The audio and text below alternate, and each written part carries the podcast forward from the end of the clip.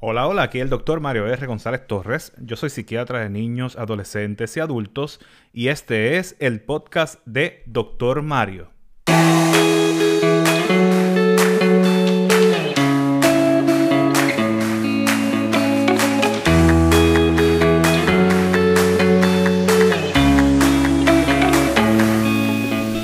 Bienvenidos al podcast de Doctor Mario, donde educamos sobre salud mental.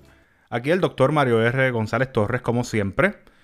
Mayo es el mes de la salud mental y por eso decidí grabar nuevos episodios de este podcast para educar y fomentar la conversación sobre estos temas. La meta al final del día es derrumbar los estigmas que hacen que tantas personas no busquen ayuda que tanto necesitan.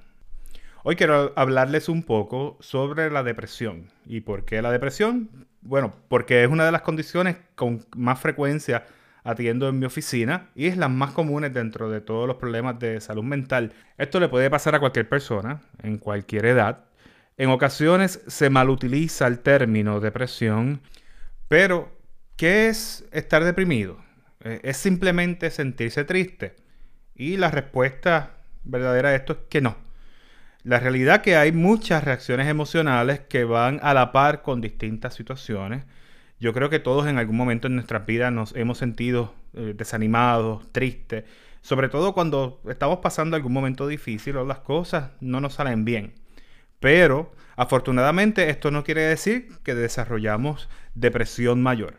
Pero entonces, ¿qué realmente es estar deprimido? Y entonces aquí tenemos que pensar sobre la definición de depresión mayor, un episodio o un trastorno de depresión mayor, que es como se le llama dentro de la clasificación de, salud mental.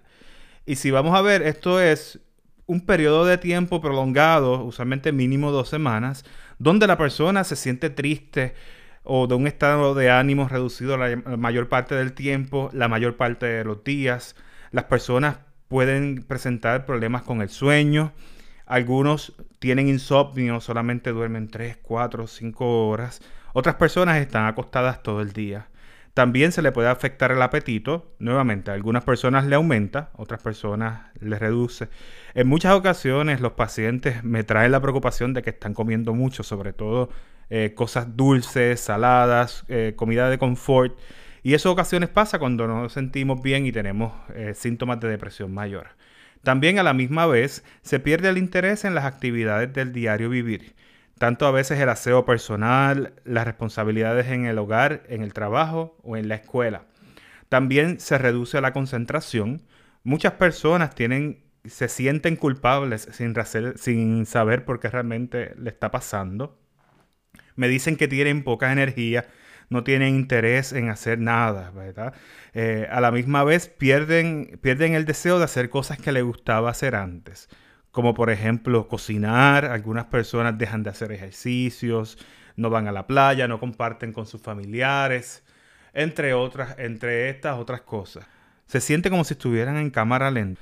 Y una de las preocupaciones principales de todo esto es que en ocasiones se pierde la esperanza y se ve todo de una forma bien negativa, lo que llega a que algunas personas piensen en, en que sería mejor estar, no estar vivo, y algunas personas desarrollan malos pensamientos como ideas suicidas o deseos de hacerse daño. Entonces, ¿por qué es que ocurre la depresión? La realidad que, como la mayoría de los trastornos de salud mental, esta es una condición la cual es multifactorial. Las causas tienden a ser multifactoriales.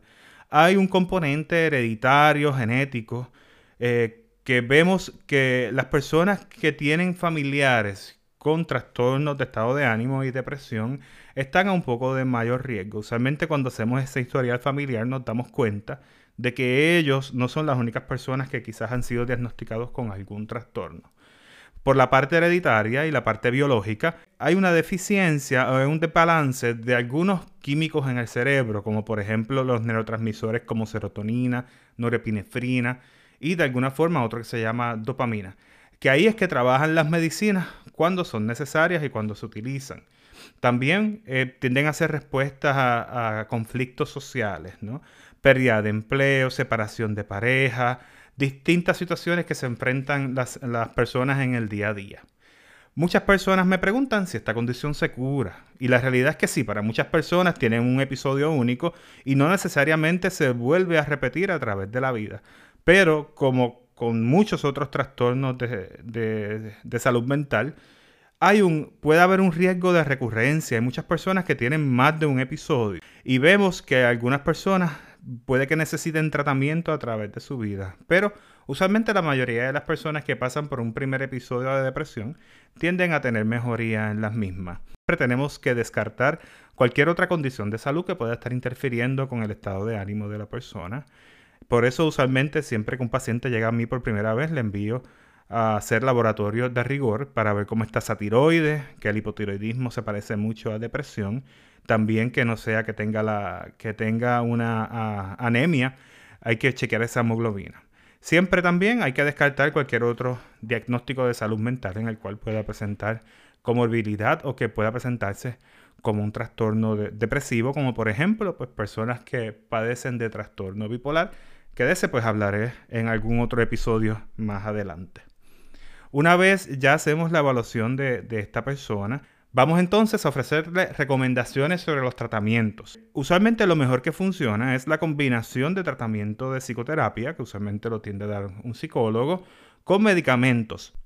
Hay pacientes que son diagnosticados con depresión, que mejoran con un proceso de psicoterapia y realizando cambios en estilo de vida.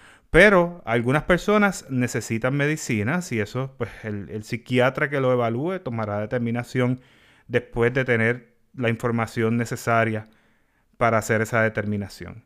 Usualmente si se da medicamento, este no tiene que ser por toda la vida. Usualmente cuando se comienza un tratamiento, por ejemplo, con un antidepresivo, el mismo se da de seis meses a un año.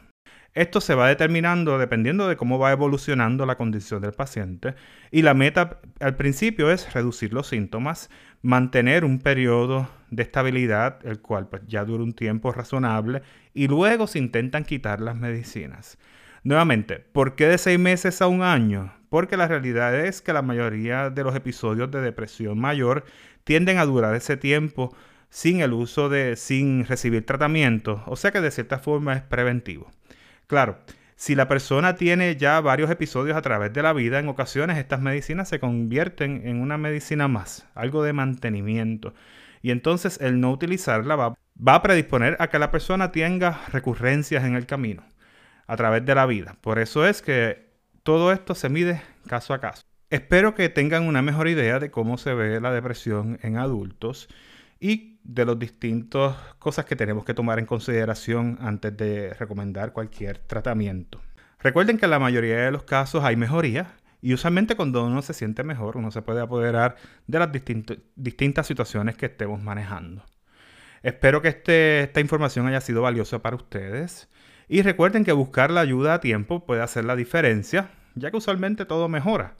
En el caso de que usted o la persona, algún ser querido, tenga alguna emergencia psiquiátrica, usted entiende que la persona está en riesgo de hacerse daño, hacerle daño a alguna otra persona, pues eso es una emergencia psiquiátrica y se debe comunicar al 911 o asistir a la sala de emergencias más cercana. Aquí en Puerto Rico para urgencias está la línea Paz, que se pueden comunicar a ella llamando al 1-800-981-0023. El próximo miércoles publicaré un nuevo episodio donde voy a hablar un poco sobre las diferencias en cómo se ve la depresión en niños adolescentes versus en los adultos.